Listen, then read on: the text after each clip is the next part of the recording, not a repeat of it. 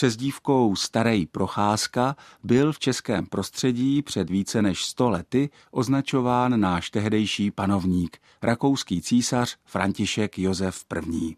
Stejně jako lze říct, že novináři přispěli k tomu, že dnešního anglického krále nazýváme Karel, nikoli Charles, tedy zrovna tak novináři trošku přispěli i ke vzniku přezdívky Starej Procházka pro Františka Josefa. Je možné si to ověřit v časopise Zlatá Praha v čísle 33, které vyšlo 21. června roku 1901.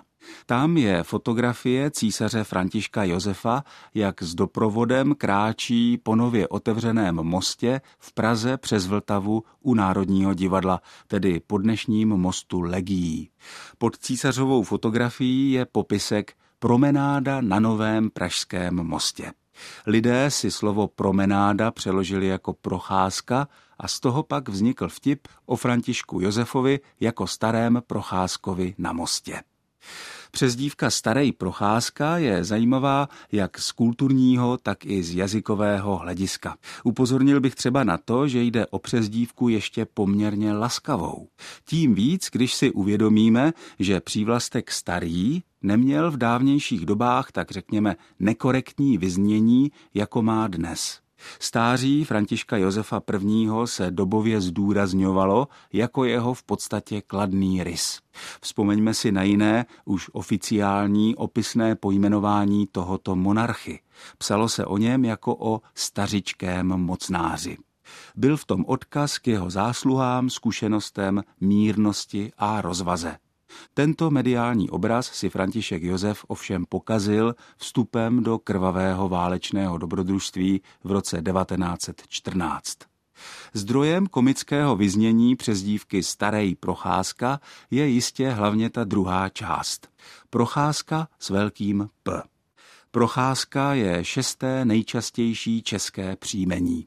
Počet jeho nositelů výrazně přesahuje 30 tisíc.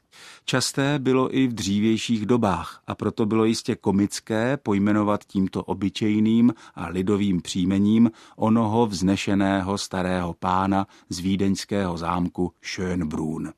Proč je ale u nás jméno Procházka tak časté? Důvod bude, jak bychom snad mohli moderně říct, v mobilitě některých zaměstnání a řemesel. Především řezníci měli ve zvyku procházet vesnicemi a kupovat dobytek vhodný na porážku. Tedy příjmení procházka může být původně typickým příjmením řeznickým, stejně jako se jim mohli označovat vůbec všichni ti různí putující řemeslníci, kterých byl zejména venkov plný. Ale asi ještě důležitější je fakt, že procházet se nebylo v minulosti zdaleka tak nevinnou činností, jakou je dnes. Každý člověk měl něco na práci, Každý od rána do večera seděl v dílně, stál u plotny či kovadliny nebo pracoval na poli a na procházky v tom dnešním smyslu neměli lidé čas. Kdo se i přesto procházel, byl trochu podezřelý. Přes dívku procházka tedy dostávali i lidé, kteří měli sklon k bloumání a toulání se. A třetím možným zdrojem vysoké frekvence jména procházka mezi námi Čechy je to, že se procházka říkalo mírně ironicky těm lidem, kteří utekli z panství, kde byla až příliš nesnesitelná robota.